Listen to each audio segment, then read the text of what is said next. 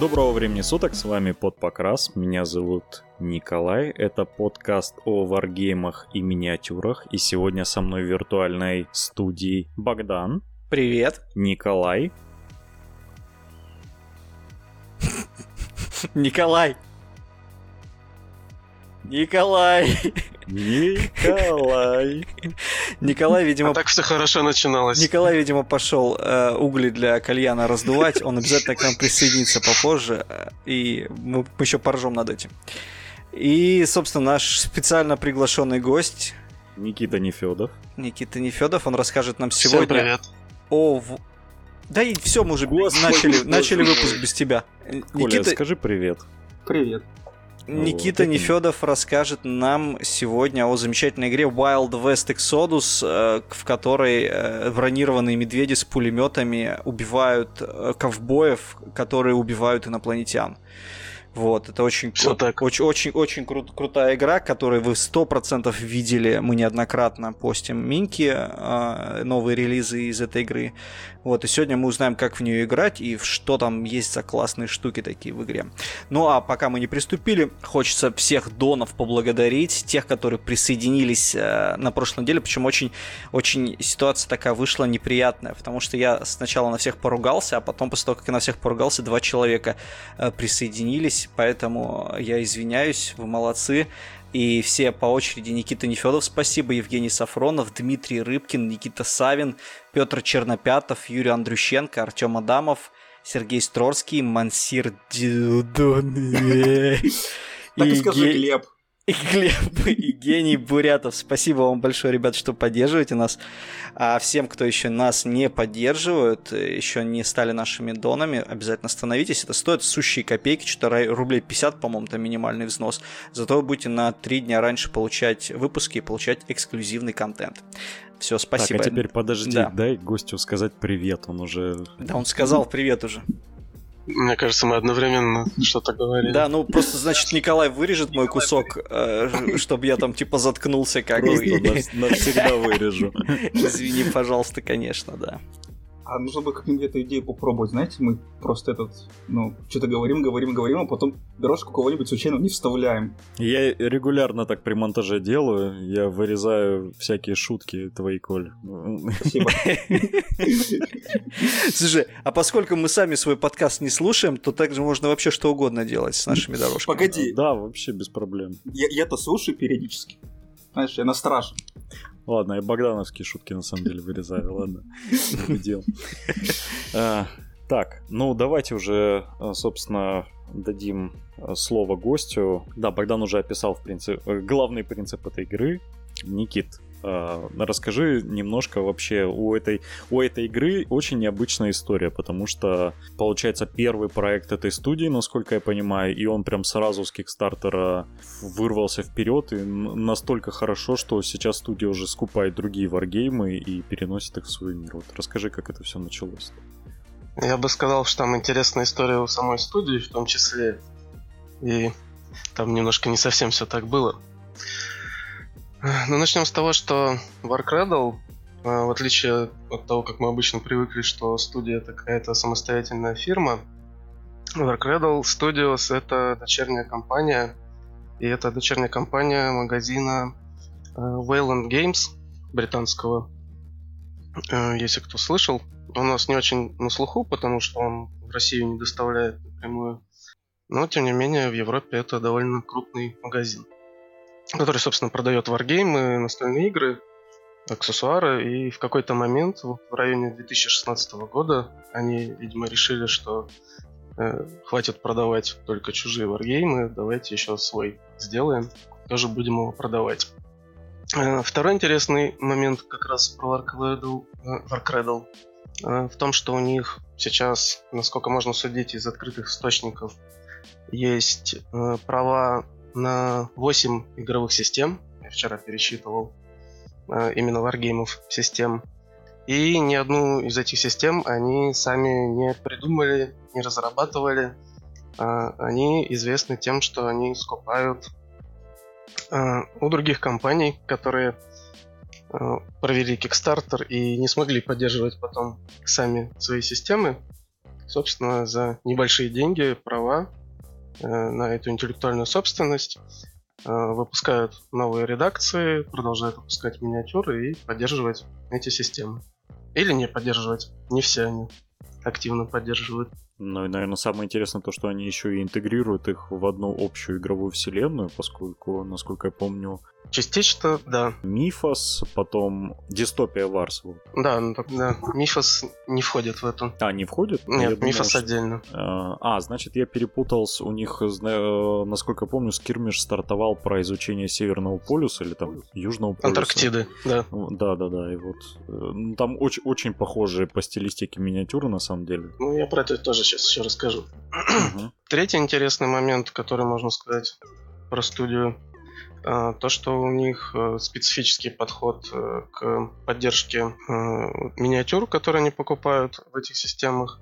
То есть можно условно на три большие группы разделить то, что они выпускают. Это новые релизы, которые они уже сделали сами. У них там классная детализация, клевые скульпты, хорошее качество, соответственно, новые формы, которые они там сами обновляют, и все отлично. Потом есть э, старые миниатюры, которые они получили от э, той студии, которая изначально разрабатывала Wargame. Э, решили их активно поддерживать, то есть они обновляют формы, э, выпускают их в хорошем качестве. Там может быть э, похуже скульпты, потому что сами миниатюры постарше. Ну, они, в принципе, активно их выпускают. И есть так называемая категория Warcradle Classics, куда сливается все то, что не планируется к поддержке. То есть оно продается либо до износа форм, либо пока не кончились запасы, которые вот они получили уже там выпущенные до покупки. И тут такая получается интересная картина, что э, могут быть правила на миниатюру, которые находятся в категории Warcradle Classics, и со временем она там заканчивается, и ты либо ждешь ее перевыпуска, и если тебе повезет, он будет довольно скоро, ты ее купишь новенькую и будешь ей играть. Либо она неизвестно, когда выйдет, и просто при- приходится проксить или искать где-то там на eBay, на барахолках.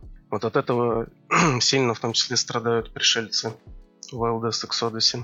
Ватчеры, которые... А, к- Вотчеры. Да, ну я про них спрашиваю. Да-да-да. Вот у них есть несколько клевых миниатюр, таких больших, классных, но они были в Warcraft Classics, их уже не выпускают, и найти очень сложно. Так, подожди, а, собственно, Exodus это их игра? Нет. А, История Exodus началась в 2015 году со студии Outlaw Miniatures, которая запустила Kickstarter э, с первой редакцией World Exodus и первыми четырьмя фракциями.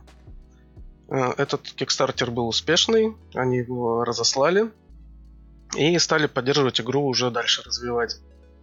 Э, Со скрипом они выпустили пятую фракцию на свои деньги, и там не очень быстро, там в течение года. Э, Поняли, что на свои деньги они будут это выпускать все долго, медленно, тяжело. И запустили второй Kickstarter, на котором выкатили еще четыре фракции. Это был март 2016 Kickstarter тоже был успешный, но в какой-то момент э, Outlaw Miniatures, видимо, поняли, что они уже не справляются с таким объемом правил, миниатюр, и сами не могут Wargame поддерживать. И у них стал выбор либо как-то расширяться как студии, либо продаваться кому-то. И они решили продаться где-то вот в октябре-ноябре 2016 на Кикстартере там выпустили последнее обновление, что мы продаемся, там не переживайте, система будет поддерживать. Э, Поздравляем там Wayland Miniatures с покупкой. Там еще в том письме даже Warcradle не упоминался. Я так понимаю, он где-то вот примерно в это время только основывался студия. Э, Warcradle э, где-то в 2017-2017 году, примерно через полгода-год, сделали вторую редакцию. Э, Выпустили уже там свои правила, переделали, перетасовали э, наполнение фракций. Потому что изначально, получается, в системе, как я понимаю, было 9 фракций, а Wild Exodus вышел с 8 фракциями и немного перетасованными от того, что было изначально. Они сделали клевый стартер, новый рулбук, новые карточки и запустили это все вот свободное плавание. Слушай, у меня есть к тебе такой вопрос. Вот на самом деле у них очень клевый понятный сайт вот Exodus по игре. И у них вот получается вот каждой фракции они выпускают карточки, отдельно бэк в PDF, который можно почитать.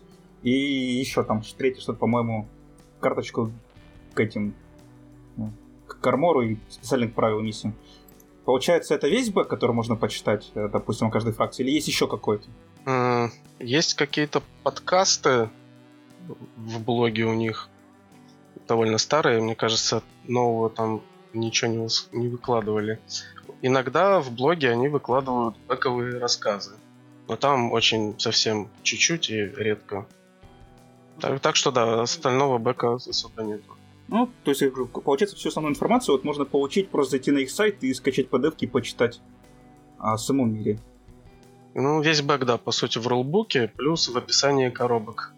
Что не очень удобно. Вот у коробок на сайте есть бэковые описания, которых нету вот в основном бэке. Там есть интересные факты, но чтобы все почитать, нужно, по сути, вот просмотреть весь магазин что не особо удобно. Это как напоминает мне, помните, на, да, возможно, и сейчас на Несквиках, коробках у них было под оберткой, если ее сорвать, и на обратной стороне, которая вот клеилась к коробке, там был какой-нибудь рассказ или пазл, И здесь тоже, получается, ты покупаешь коробку, и получается, только в коробке ты можешь узнать, что, собственно, за что ты купил. Не-не, в, в коробке нету back а, back на сайте. А, именно на сайте? Тебе нужно Окей, просмотреть, да, весь магазин. А то было прикольно, это... если ты должен вывернуть коробку, а там back внутри. Это знаешь, как что напоминает? Это как в Dark Souls подача сюжета, то же самое. То есть ты создаешь какой-то мир, и типа, короче, у тебя весь back в, в каких-нибудь местах вообще непонятных, там, в инструкции по сборке, там, или еще где-нибудь. И везде да, разный. Да, очень похоже в этом плане. Ну окей, давай тогда, собственно, о компании, о судьбе э, мы узнали в общих чертах. Давай тогда расскажем о бэке игры. А, это еще было не все. а, это еще не все. Это, да, еще... это еще не все, и с бэком это тоже связано. Давай, а в том хорошо. же 2017 году, после выпуска второй редакции, они купили uh, Spartan Games, собственно, которую многие могут знать по игре Dystopian Wars про стимпанковские кораблики. И вместе со Spartan Games они купили права сразу на 6 систем. Это Dystopian Wars, собственно, корабли стимпанковские. Это Dystopian Legions. Это такой скирмиш э, в той же вселенной, только про сражение небольших отрядов на суше. Угу. Это Armored Clash это такой типа апокалипсиса, как в Warhammer е, только в каком-то вообще диком масштабе 1 к 1200. Господи, это, что это? Насколько я могу судить, это что-то в районе 2 миллиметров или даже еще меньше. Короче, гречка про... играть. Ага. Да, про сражение танков, большой техники, там шагающих роботов. Там, естественно, не было никакой пехоты, потому что в таком масштабе пехоту сделать невозможно. Ну, там такие маленькие-маленькие танчики, и танчики чуть побольше. Вот они сражаются здания, какие-то дирижабли, шагающий робот. А потом они в этом... Так, они еще получили права на Firestorm Armada, Firestorm Planetfall. Это sci-fi скирмиши, похожи очень на Dropfleet Commander и Dropzone Commander. Если кто знает, то есть, соответственно, сражения космических кораблей в космосе и наземные сражения в том же сеттинге, только на планете. И также они получили права на Uncharted Seas, это сражение парусников тоже на воде. И, соответственно, первое, наверное, о чем они подумали, когда это все получили к себе, а, что у них теперь на руках есть два стимпанковских сеттинга, которые как бы между собой конкурируют, и причем вот Dystopian Legends это очень похожий по формату на Wildest Exodus, то есть тоже скирмиш с подрядной активацией в стимпанковом сеттинге. И они, э, видимо, принимают решение о том, чтобы слить эти две системы э, в один большой сеттинг э, Dystopian Age. Э, отредконен, получается, бэк обеих систем. Причем, насколько я могу судить, больше пострадал именно Dystopian Age. То есть, как бы в него впихнули Wild, Ex, Wild West Exodus. получился вот такой большой сеттинг. Э, Dystopian Legends переименовали в Lost World Exodus, как раз вот второй их скирмиш, который сейчас вот совместно с Wild X Exodus представляет собой единую систему, потому что у них общий набор правил базовых. У них отличается по бэку место действия, что Wild X Exodus происходит у нас на фронтире на Диком Западе, в США. А Lost World Exodus, он в Антарктиде, где потерпел крушение космический корабль пришельцев. Из-за этого произошел спонтанный тераморфинг, там появились джунгли, какая-то непонятная инопланетная флора и фауна. И вот туда отправляются представители разных стран, военные войска, ну, как в экспедиционные войска отправляются. Как я сказал, у них общие правила, то есть производитель предлагает нам играть ими совместно этими системами. То есть можно взять ростер на 1000 очков в Wildest Exodus, ростер на 1000 очков Lost World Exodus и играть между собой ими. И даже на турнирах это вот рекомендуется. Это как тоже такая делать. система была, как в свое время с Вармашем и Хордами. Когда они в итоге стали Вармахордами. Там единственное отличие только, что Lost World Exodus будет э, немного отличаться сбор ростеров, другие правила. Нам их еще пока не показывали. Но вот из того, что можно судить э, на YouTube, то, что я смотрел видео интервью с разработчиком, там будет больше упор именно на пехоту, э, большие вот такие военизированные отряды. И там немного будут отличаться правила работы командиров, комбинации юнитов в ростере между собой. А в остальном они как бы идентичны. Ну, мне всегда казалось странным, когда один производитель выпускает две очень похожие игры. Про ну, и то у них получилось так, что они как бы купили две похожие игры. Ну, понятно. И да, поп- попытались их, из них сделать одну. И потом, после этого, они еще купили вот в прошлом году Paranoid Miniatures с Мифосом. И там, в принципе, все было почти готово. Они там добавили что-то по одной-две миниатюрки в каждую фракцию. И вот это все зарелизили в прошлом году. Слушай, а у меня такой вопрос. Довольно-таки банальный. А где это все можно в, в России купить? Подожди, давай мы хотя бы о бэке игры узнаем. Да, не, погоди. Зачем нам купить это в конце? Главное купить. Купить их сложно. Не то чтобы прям невозможно, но тяжело. К сожалению, большие зарубежные магазины, которые к нам возят э, Wild West Exodus не продают, то есть там Miniatures Market или Firestorm.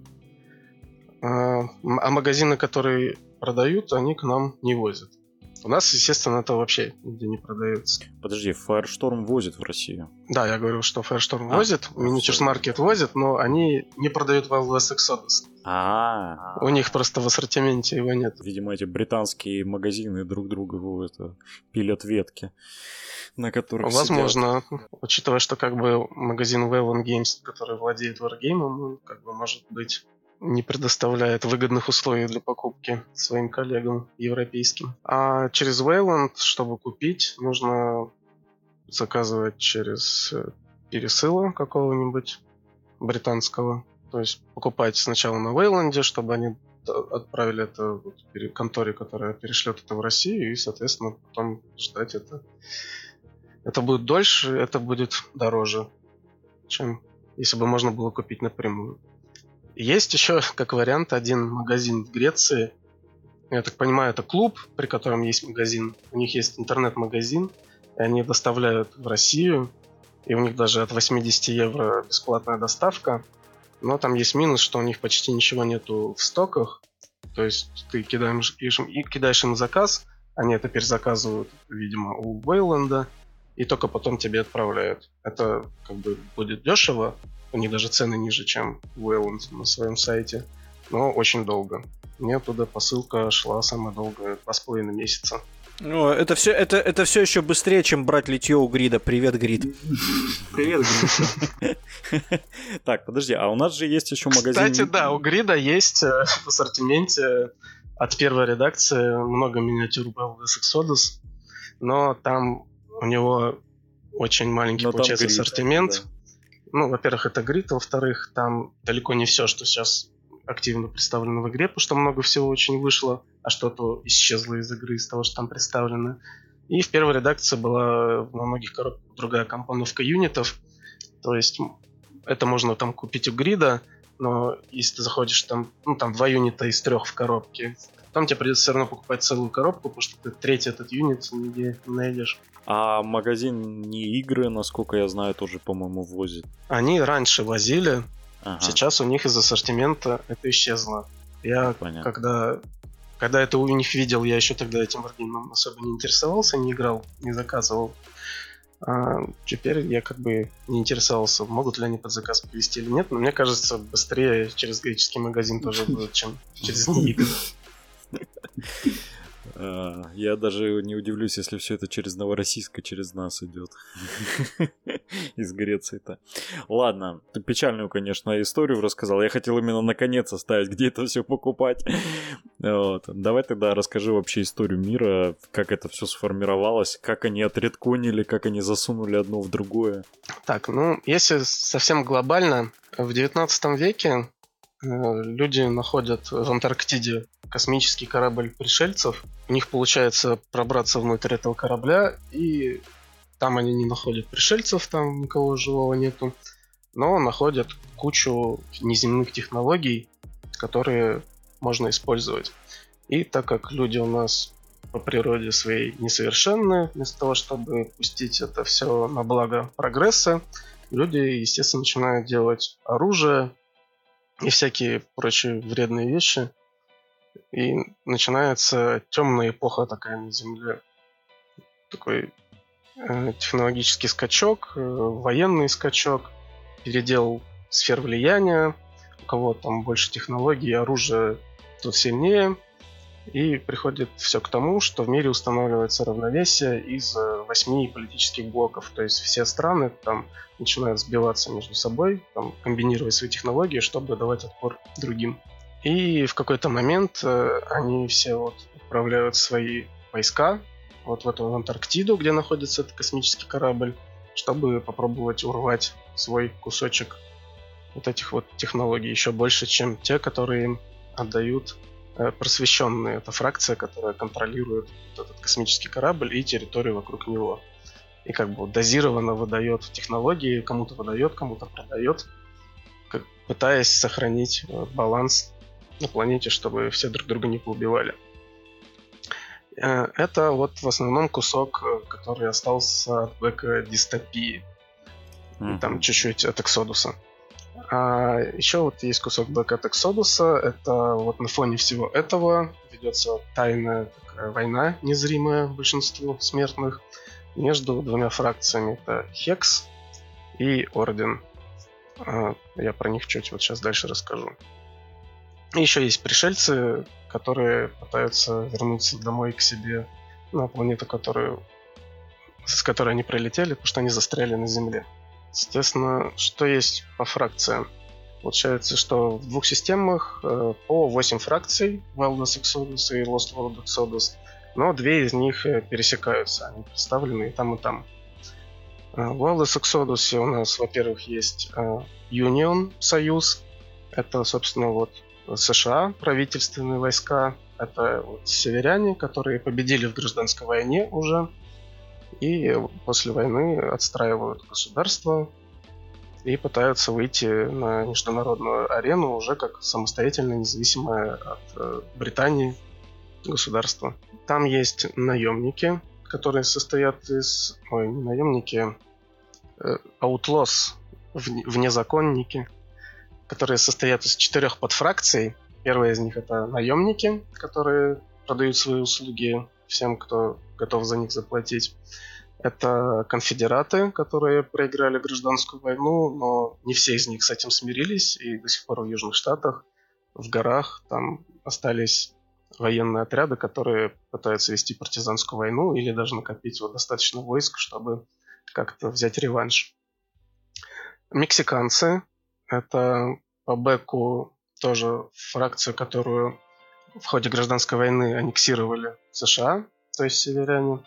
Опять же, не все мексиканцы этим довольны, и у них есть вот ополчение, которые пытаются сражаться за независимость. И также там четвертая подфракция — это конкистадоры. Те самые конкистадоры, которые в 17 веке приплыли в Америку. Там, да, это забавно. Там у них лидер это Понсо де Леон, который искал источник вечной молодости. Видимо, нашел, как... да? Да, собственно, как это получилось? А, в то время, когда Понсо де Леон приплыл в США в поисках источника, а, в это время вот эти вот наблюдатели, пришельцы, прилетели на своем корабле с очередным визитом на планету. Они раз в несколько столетий прилетали и контролировали, что происходит на Земле. У них, соответственно, был большой корабль «Ковчег», который летал на орбите, и наземный аутпост, на котором была вот наземная часть отряда разведчиков спрятанная. И между собой они были соединены порталами. Понсо де Леон и его отряд в какой-то момент набредают на этот аутпост. Каким-то чудом проходят незамеченными до портала. Видимо, там все спали на посту пришельцы.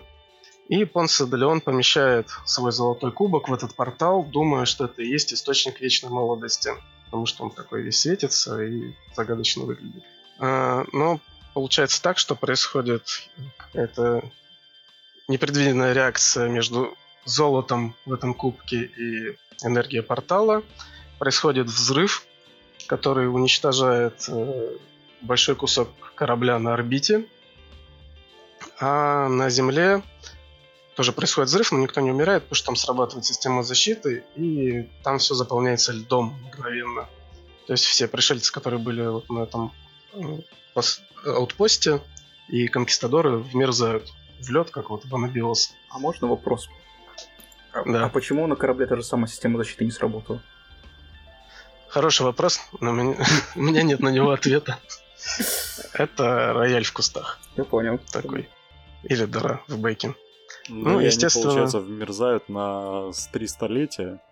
Да, они вмерзают на три столетия, а корабль терпит крушение, но так как эти наблюдатели, они Э, заботятся о любой жизни и стараются минимизировать свое вмешательство, они стараются увести этот корабль в максимально ненаселенное место, маневрируют вот к Антарктиде, и там корабль терпит крушение, все, кто были на корабле, умирают.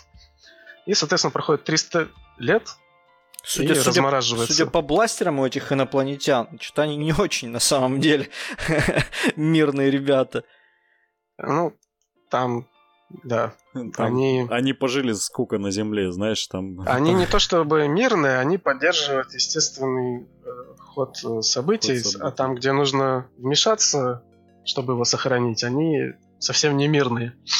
Короче, британцы очень смешно шутят про испанцев, которые открыли Америку. Это вот все э, ненависть национальная к этому народу. Ну, да. И, собственно, вот эти конкистадоры размораживаются примерно в момент действия Варгейма, не понимают, что вообще вокруг происходит, но пытаются вот нести там а, они как Дон Кихоты такие по-своему поддерживать порядок. Прикольно. Они как бы вне закона, но они типа хорошие парни. Мне больше нравятся инопланетяне, которые были на вот посту. Представляете, они, скорее всего, не спали, они эти анальные зонды вставляли все живности, которые вокруг есть, и на, и на три столетия просто замерзли, потом размораживаются такие. Что происходит? Да, а вот эти пришельцы, они тоже разморозились, и поняли, что у них корабля нету, чтобы улететь, связи никакой нету. Их очень удивило, что за 300 лет больше никто не прилетел за ними, хотя они там прилетали раз в 100 лет. И вот они пытаются как-то уцелеть, найти какие-то способы, там, построить источник связи, чтобы вот связаться, э, там, Гигибония, по-моему, называется вот их э, место, откуда они прилетели.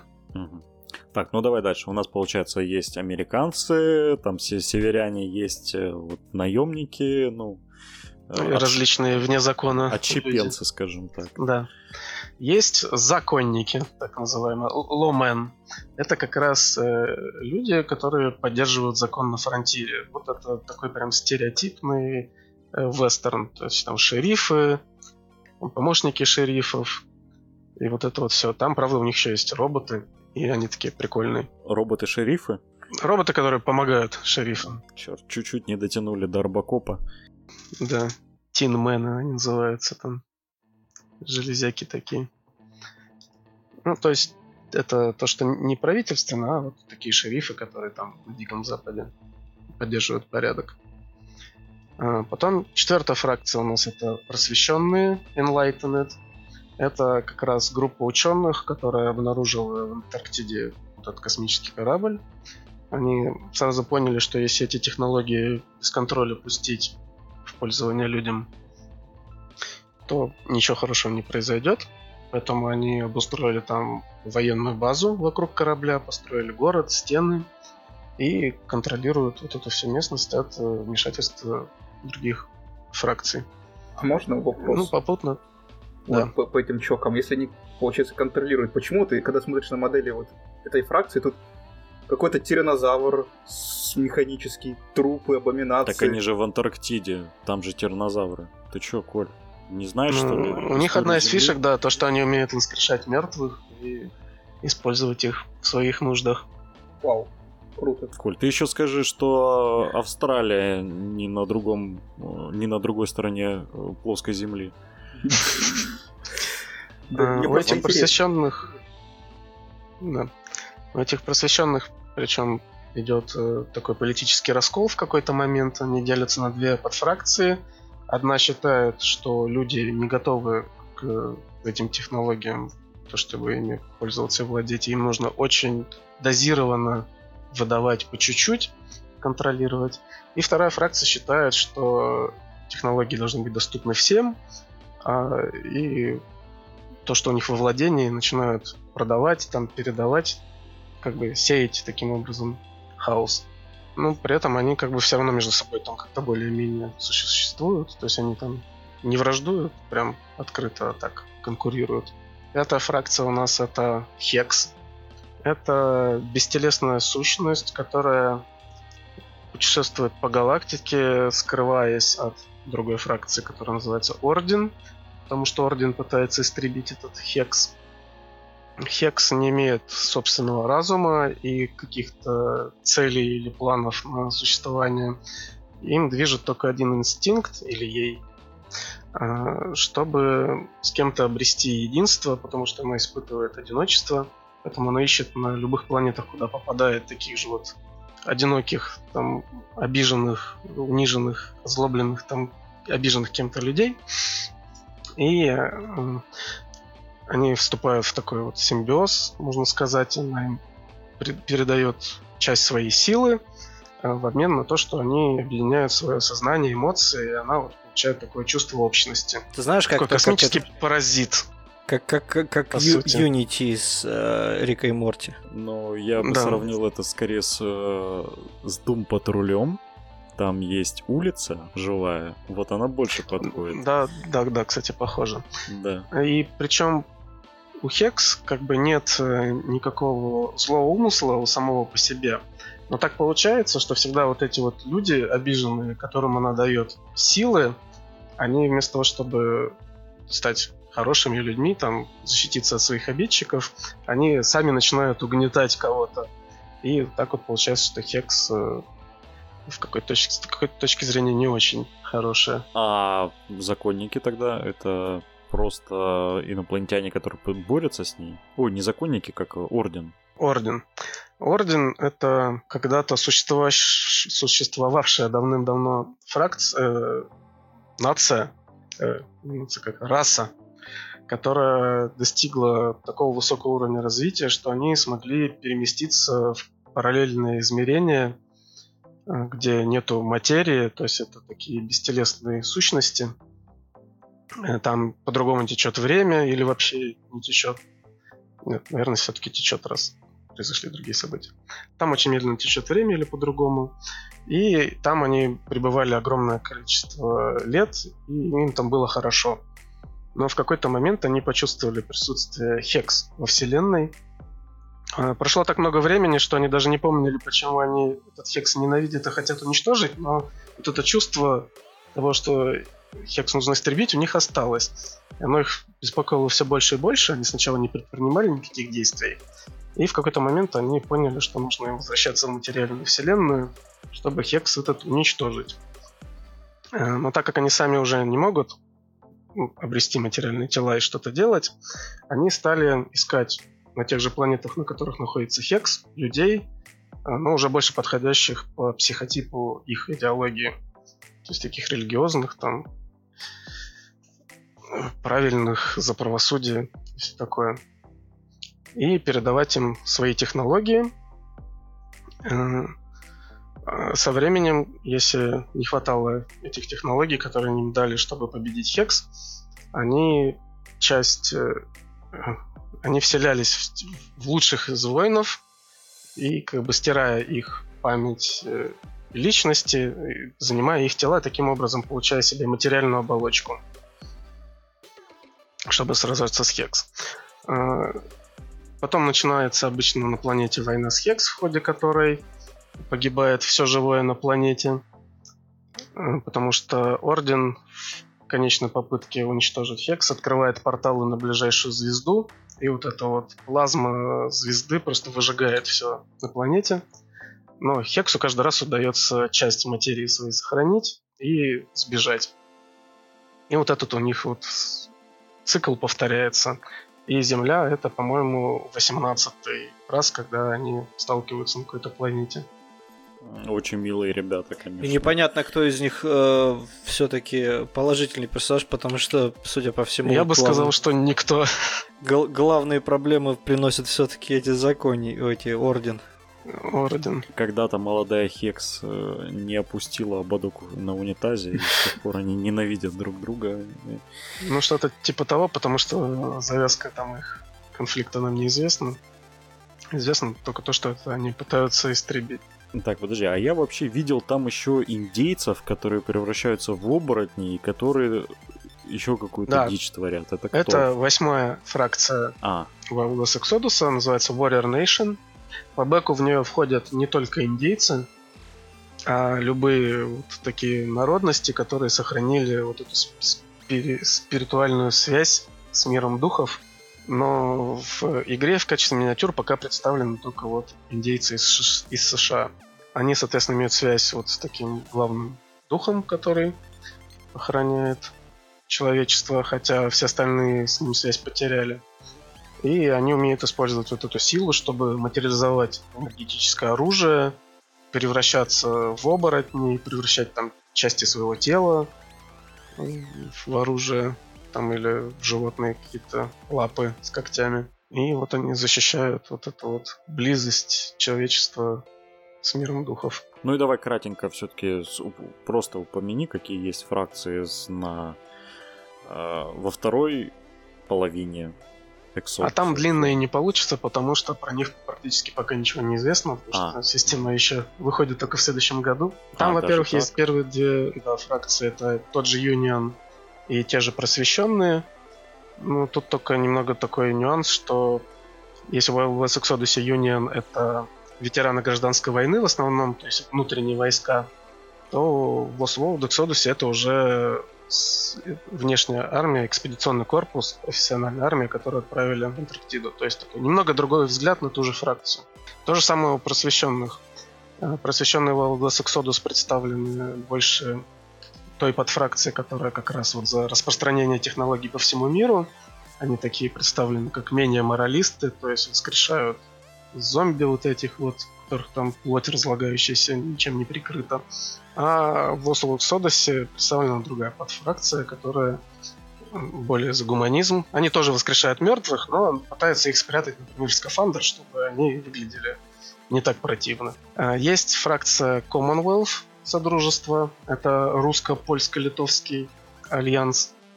Драгуны, крылатые на мотоциклах с копьями, вот все такое. Celestial Empire это азиатские страны, союз всех там азиатских стран, которые есть Китай, Япония, Таиланд, Корея. Там их 8 или 9 по бэку, точно не помню. Прусская империя – это Германия, Австрия и скандинавские страны. Вот, если кому-то там нравится эстетика Германии времен Первой мировой войны, вот эта кайзеровская армия, вот это вот прям туда, там все вот это дирижабли, остроконечные шлемы и все такое. Британская корона – это Англия, которая вот недавно потеряла свою самую крупную колонию из США, но все еще имеющая Канаду, Австралию и много других более маленьких колоний. и пытается как-то вот восстановить свое былое могущество. А, Латинский альянс – это союз Франции, Италии и Южной Америки. Про него пока вообще ничего еще не было известно. И Атаманский султанат, последняя фракция, это, собственно, арабские страны, тоже их союз вот в таком едином государстве. Звучит название круто, конечно. И вот этот Атаманский султанат, он по бэку единственная страна, которая приняла религию на официальном уровне вот этого ордена, которая сражается с Хекс. И у них очень много юнитов дуальных между Wild Exodus и Султанатом Post Wild Exodus. Пророка Мухаммеда предали. Все с ними ясно. Типа того, да. А. Там по бэку не все согласны с этим. Ну, понятно. Там тоже у них политический раскол на почве религии. Ждем фракцию чеченцев. Э, которая борется против султаната. Я знал, что ты так пошутишь, и заранее перед Рамзаном Кадыровичем извиняюсь. Рамзаном Ахматовичем. Рамзаном Ахматовичем, простите, а конечно, Рамзан. Я сказал Кадыров.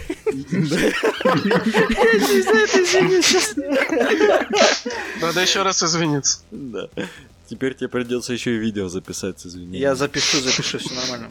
А, собственно, давай уже перейдем непосредственно к игре. А, ты мне скажи, я насколько понимаю, это, это тот самый варгейм, где можно играть и как скирмиш, и как большую, большой именно варгейм. Я правильно понимаю? То есть там масштабируемость правил существует. Да, все верно. Это у нас скирмиш с поотрядной активацией. И на данный момент существует два основных формата, которые предлагается играть в турнирах производителям. Это 600 очков и 1200 очков. Э, оба играются на столе 48 на 48. Соответственно, 600 очков это то, что у нас похоже как раз вот на обычный скирмиш. Это будет порядка 5-8 моделей отдельных, mm, скорее всего. Неплохо. И как бы играется как обычный скирмиш такого небольшого формата. А вот на 1200 очков это внешне уже больше похоже на вармаш, наверное. Потому что там добавятся пятна пехоты, небольшие отряды по 5-10 моделей. Там добавится техника, причем там есть довольно крупные танки в системе. И там добавятся какие-то большие монстры, там тех фракций, которых они есть. И со стороны это уже будет такая большая армия, там миниатюрно 50 Слушай, это настолько большой разброс, то есть ты говоришь 600 очков и 1250, а описываешь разницу между типа 8 и там огромным количеством миниатюр. Это там еще и очковая стоимость меняется между этими форматами или что? Нет, просто скорее всего на малый формат ты будешь брать э, босса и каких-то таких вот несколько сильных одиночных битков угу. моделей. А на большой формат уже появляются свободные очки, чтобы взять вот эту вот мелкую пехоту дешевую. Ну, относительно mm-hmm. дешевую, когда их много, она не такая уж дешевая. Появляется возможность взять уже технику на лишние очки. Mm-hmm. Ну, То как есть... бы за основном количество наращивается вот за счет таких. То есть тебе на самом деле никто не мешает на формат скирмиша играть тоже пехотными пятнами, правильно? Да, никто не мешает, на самом деле тут тоже можно как бы на 600 очков можно вот просвещенных там с зомбами набрать там миниатюр 25, наверное. Я так прикидывал. Это, может быть, не очень эффективно будет, но впихнуть можно в лист. И на 1200, вот самая дорогая фракция по очковой стоимости Орден, можно там в 10 миниатюр собрать. Это я так примерно просто прикинул по фоткам, которые вижу на Фейсбуке, что малый формат это обычно все-таки вот как скирмиш, там несколько моделей, а большой турнирный формат, который играют там в, Ев- в Европе, в Америке, там прям много миниатюр на столе. А такой небольшой стол не сильно мешает игре на большой формат? То есть, ну, все-таки 48 на 48 для, для полноценного варгейма все-таки, мне кажется, маловато. Да, ты Вармаш вспомни, там тоже 48 на 48. А, это же как Вармаш, Вармаш же тоже а. 48-48. Окей, Примерно хорошо. такой же формат. Единственный нюанс, что Хотя в Армаше тоже же есть, да, большие базы техники. Просто танкам, наверное, не очень всегда удобно через террейн ездить. В Армаше 2D террейн, все с этим нормально. Да-да-да, там, клей, там клееночка с нарисованными ну, домиками. Вот в Exodus, если играть с большими танками, вот этим нужно, наверное, учитывать. Как бы террейн там просто, может быть, не сможешь выехать на нем. А на чем у нас основана система рандомайза? Это D6, D20? А, рандомайз у нас на кубах D10. О. А, единичка это у нас крит провал, десятка крит успех. Причем крит успех, кроме, собственно, крит успеха, нам еще, если мы делаем атаку, может открывать дополнительные свойства оружия, которые срабатывают только если ты выбросишь крит. Типа как Например- триггер в Малифо. Да, типа того. Э, Есть просто атака, например, без своих там вшитых бонусов, а если выбросил крит, она, например, да- даст еще один автохит дополнительно. Ну, типа такого. А, проверки все основаны на том, что нам нужно набрать 10. То есть мы берем свой стат, который проверяем, добавляем результат броска, модификаторы, и если у нас 10 или больше, мы прошли проверку. Если меньше, то нет. Звучит как Малифо, это как карта. Ну да, только с, С кубиком. С кубиком, да. Ты всегда об этом мечтал, Малифо с кубиками. Э, Я... Да почему? Есть гидрофилия для этого. а? Малифо с кубиками, все нормально. На D6, без D10. Насколько сильно э, вообще рандомайз чувствуется? Нету такого, что горит от кубов. Ну, скажем так, в игре вообще высокий, высокое вот это вот соотношение риск-ревард, то есть иногда, да, один там удачный ролл и твой там или неудачный ролл оппонента может очень сильно зарешать за счет критов провалы или крит успеха. Но в целом есть очень много способов перебрасывать кубики в игре и, в принципе, довольно контролируемый рандом. Из интересного, э, у всех моделей одна вунда в игре. Сколько бы ни стоила модель, у нее всегда одна вунда. Даже у То танков? есть даже у танка за там, 200 с лишним очков или у босса за 200 с лишним очков тоже только одна вунда. Без исключений. А И как, ну, это- как это обыгрывается, да? Есть много различных защитных механик, которые нам позволяют вот на более дорогих моделях это нивелировать. А, Во-первых, есть два правила Metal и TOF, которые нам дают, так сказать, виртуальную вторую вунду. То есть, если нам поранили модель, и на ней сейчас нету кондиции, можно вместо ранения получить эту негативную кондицию. И модель останется на столе. Соответственно, если ее ранят второй раз, у нее уже есть эта кондиция, то она умирает. Вот эти два правила, они просто дают разные кондиции. Иногда они одновременно есть на модели, соответственно, даже можно третью виртуальную вунду получить. То есть сначала одну кондицию, потом вторую, и только потом модель падает. У дорогих моделей, в основном у боссов, есть способность, которая им позволяет париролить всегда неудачные броски на защиту. Э, Любая модель, если у нее есть так называемый Fortune Points, может потратить Fortune Point и париролить один кубик. Э, Есть интересная механика, которая часто очень встречается, называется Quick and Vedette. Э, Когда эту модель, которая есть это правило, выбирают целью, она может пройти проверку скорости, и если она ее проходит, она получает кондицию Ханкерит, которая добавляет плюс один к броску, э, плюс один к защитным броскам. И все хиты от этой атаки по ней отменяются. То есть она как бы так вот быстро увернулась резко от выстрела. А как танки-то живут так долго? Ну, то У есть, танков а, с просто много сочетания вот этих вот правил. Они одновременно там могут получить кондицию вместо раны, париролить э, проваленные броски на защиту. У них там свой родной стат на защиту высокий обычно, там типа семерки. И, соответственно, там достаточно кинуть там 3 плюс или даже восьмерка, я точно не помню, сколько танков там. 2-3 плюс кинуть, и ты уже отбросил. На 10-гранном кубике. На десятигранном, да, это в принципе не так сложно. А, плюс обычно вот таких моделей, которые с большим углом, быстрые модели, и в том числе, по-моему, у танков, врать не буду, вроде тоже есть правило Moving Target. А, оно говорит о том, что если в свою активацию этот юнит прошел, по-моему, 6 дюймов, как минимум, то когда его будут дальше атаковать до конца хода, все успешные попадания нужно будет перебросить. Слушай, а вот ты все это описал, а не возникает э, в игре таких ситуаций, что противник в тебя попал, и ты вот такой, сейчас я кину кубик на защиту, ой, я его париролю, ой, я здесь получаю вунду, сейчас я еще раз кубик кину, и вот это вот типа постоянное бросание кубов бесконечное. М, Реролить кубик можно один раз только.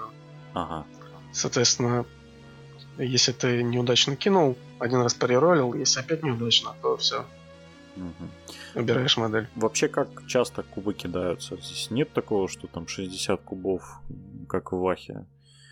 Нет, 60 кубов нету. Средний рейтинг атаки это где-то 2-3 куба. Соответственно, а. обычно на атаку кидаешь ну, 2-3 куба. Если там совсем крутой рейтинг атаки, то 4. Там 1-2 попадешь, и, соответственно, противник там тоже откидывает 1-2 куба. То есть не так много. М, прикольно, интересно. По, по описанию немножко напоминает Фи. Чем ты знаешь, Феникс Миссис Малифо. Я бы сказал, что, на мой взгляд, игра очень похожа на Финик, вот смешанный с Малифо и смешанный с Dark Age. Если кто-то играл в Dark Age, там есть много элементов, вот очень прям похоже взаимствованных оттуда. Какие вообще с точки зрения игры ты плюсы можешь, ну и минусы, соответственно, для игры вынести? То есть вот ты как игрок, который поиграл, и который, я так понимаю, что ты не только в Exodus играл, еще и в другие игры, вот какие плюсы и минусы ты можешь выделить? Э, сейчас я к этому вернусь. Я забыл ага. про одну, наверное, самых главных фишек еще сказать, которая в игре есть. Давай, давай. Э, в ней очень необычная система экшен-поинтов. Э, у модели нет какого-то вшитого количества экшен-поинтов, ну, то есть действий, которые она может сделать за активацию. Есть в игре такая маленькая колода карт, ну, в смысле колода маленьких карт. Вот этого стандарт США мини, как в настолках. Э, на которых прописаны цифры от 1 до 5. И перед тем, как мы активируем какую-то модель, мы тянем верхнюю карту с колоды, смотрим, какое там число, и это столько экшен поинтов, сколько получит эта модель, которую мы активируем. И после этого выбираем, уже зная число экшен поинтов, выбираем модель, которую активируем. При этом у модели есть еще у каждой свой стат, так называемый лимит – это количество действий, которые она может сделать свою активацию. То есть можно достать карточку там, на 5 экшен поинтов, а у модели второй лимит. И модель может сделать только два действия. Из этих, ну, потратить э, два экшен поинта из этих пяти на действие. Как бы вопрос, что делать с лишними экшен поинтами. И тут тоже все довольно интересно.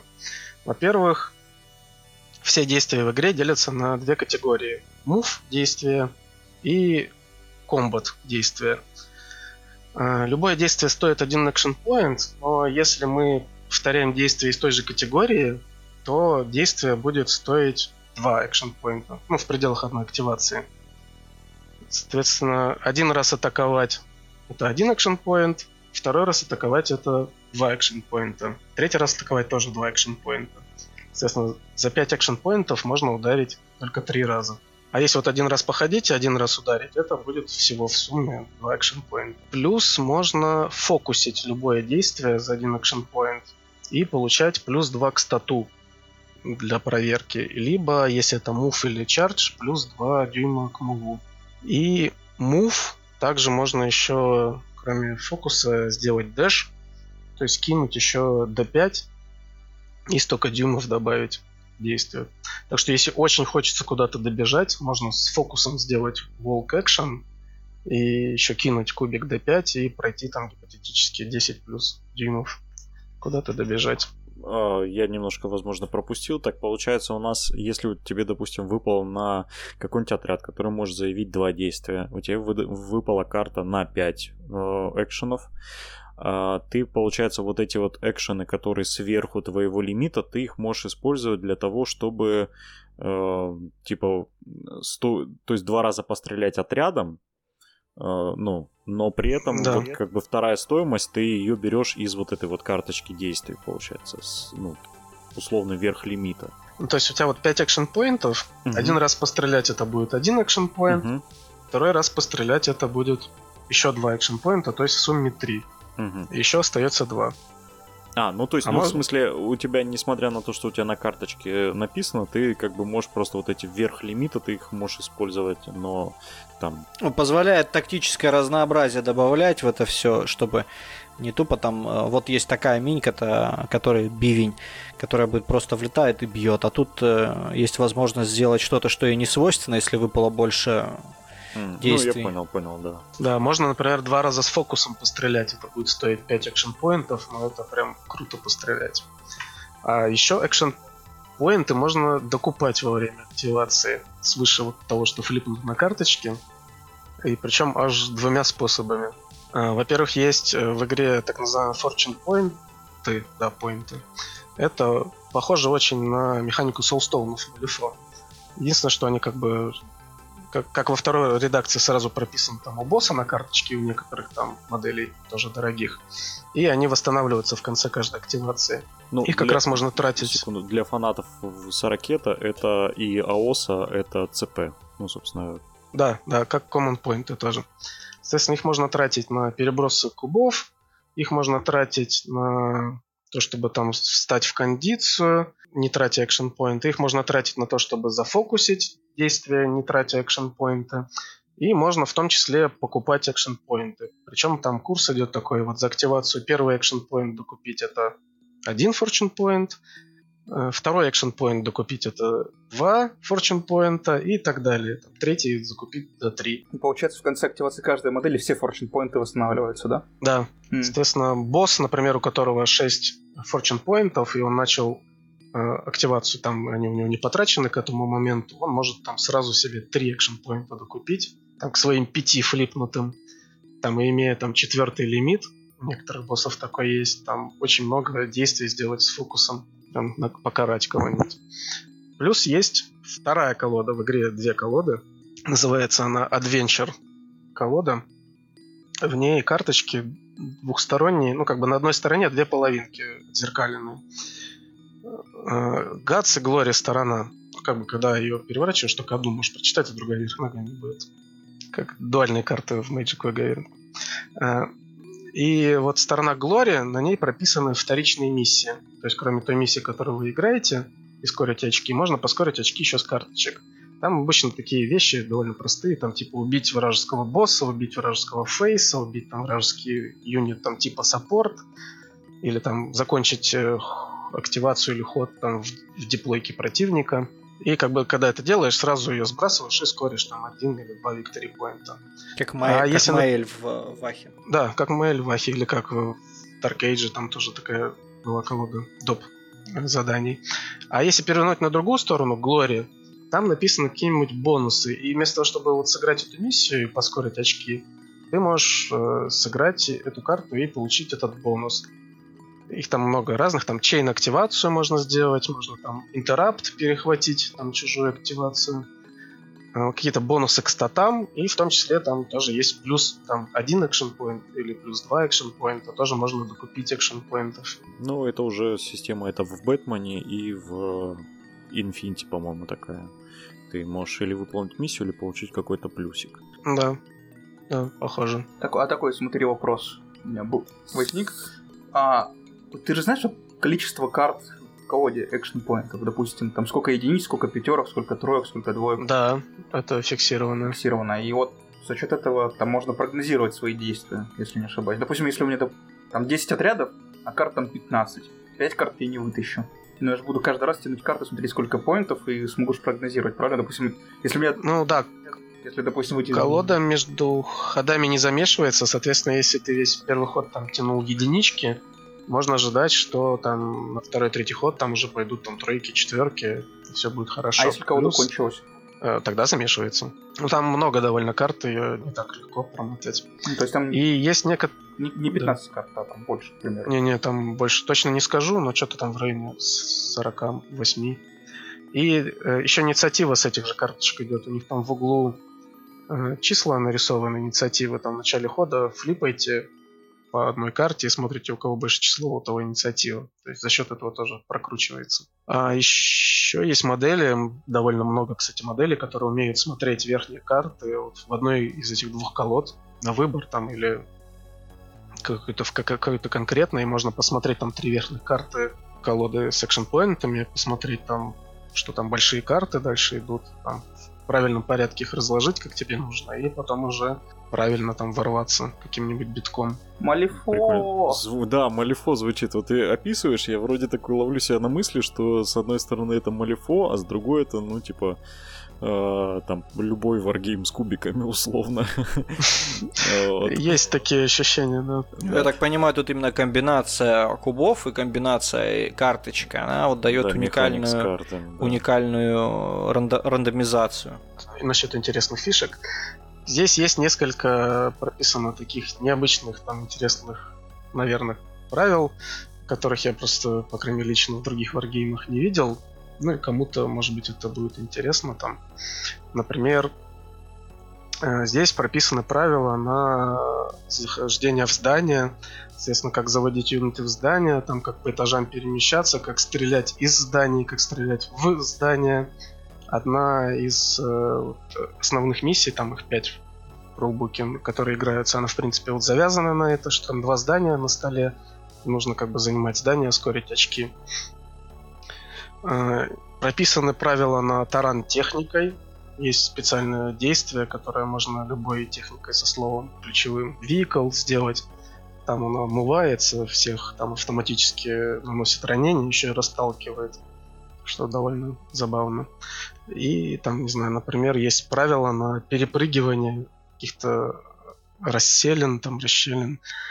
То есть э, есть правило, чтобы забраться куда-то, спрыгнуть, а еще перепрыгнуть через какое-то пространство. А можно с дома и на дом может... прыгать? Да, да, вот я именно это имею в виду, что можно, вот если два рядом дома, ты там меряешь, сколько между ними дюймов, там написана формула, там как проходить проверку, бросаешь кубик, и ты либо перепрыгнул, либо упал вниз и сломал ногу получил там автоматическое ранение. Слишком мелко мыслите. Гранд Каньон перепрыгнуть, вот она главная задача. Ну, скрит успеха вполне, наверное. Ну, я точно формулу не помню, потому что ни разу в игре это пока не использовал. Такие, знаете, не очень полезные правила, но если ну, типа, необычного, там можно тоже. А, ты уже затронул эту тему миссии я так понимаю, ну, мы вторичные уже условно задели, а вот основные. У нас битва всегда за точки или что-то интересное? Битва за дома, тебе же сказали. Нужно занять да, дома. За дома. Не, ну одна миссия центральная за дома, окей. А... Основные не осо- особой оригинальностью не отличаются, наверное, кроме вот этой миссии за дома. Одна миссия там э, просто три точки в центре стоят. Кто точку контролирует в конце, тот скорит одно очко. Одна миссия это вторая дома, Третья миссия это ставятся три сундука. Один я ставлю на своей половине, и противник три на своей половине. И там в начале активации модель может попробовать скрыть сундук. Там на четное он пустой, на нечетное ты скоришь одно очко. Э, соответственно, сундуков э, с, вот, с очками всего три. Соответственно, если там три поскорились, остальные выбираются. Такая немножко рандомная миссия получается. Ты можешь либо сам быстро побежать скрыть свои сундуки, там ничего не окажется, и тогда противник автоматом поскорит у себя эти сундуки. Либо наоборот, ты там будешь ждать, а противник там у себя активно их вскроет, ему повезет, и там все окажется с этими вот сокровищами, и ты ничего не поскоришь. Одна миссия там на контроль четвертей, и пятая я даже сходу так не вспомню. Ну, ничего такого прям супер оригинального там нету. Ну, на мой взгляд, довольно интересное все равно. Ну, все равно даже четверти, на самом деле, это одна из очень простых, но очень интересных миссий, потому что, ну, блин, ты добеги там в диплое врага, там, чтобы четверть заскорить, там, вот это вот всегда там, моя моделька стоит не на середине, она стоит одной ногой где надо. Краешком ну, подставочки задевает нужно мне четверть. Да, да, да. Вот. Ну, блин, мне мне нравится игра, где можно играть восемью модельками. Мне всегда нравились такие игры. Вот, поэтому ну, это все-таки скорее маленький формат. Взрослый, взрослый формат, он все-таки больше. Ну, понятно, что байка про купил одну коробку, играешь до конца жизни, это все байки. Но мне я на Exodus давно засматривался. Ну вот как ты, правда, описал печальную историю с покупкой в России, поэтому я чувствую Потому что не, не надо было с этого заходить, Коля забежал да. вперед и все испортил. Нужно было вот сейчас об этом всем рассказать, чтобы для тех, кто э, выключает на середине выпуска и бежит в магазин, вот Коля обломал им. А сколько вообще партия длится в среднем? В принципе, оно играется быстро довольно. Я, к сожалению, прям много поиграть не успел, потому что я вот купил это все только в феврале. А, карантин. А потом, да, был карантин. Вот после карантина я только там пару раз сыграл. И из-за того, что нет сейчас в принципе, людей, которые с большим опытом, хорошо знают правила, я сам как бы там часто путаюсь, постоянно листаю рулбук, пока получается долго. Но мне кажется, если там хорошо разобраться, все запомнить, выучить там все свои карточки и правила, то я думаю, это ну, часа полтора, наверное, не больше. Ну, потому что довольно динамично, очень быстро улетают модели, умирают. Полтора часа это на большой формат или на малый? Ну, я думаю, на большой можно за полтора. Малый, я думаю, можно за час уложиться.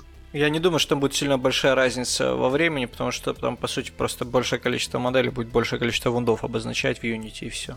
Ну, ну, в принципе... А спецправила? Нет, я думаю, что там разница очевидна. Там, кстати, спецправил не так много в игре. Тут больше похоже на Infinity. Есть как бы два листа больших общих правил для оружия и для модели. Они там просто раскиданы по моделям.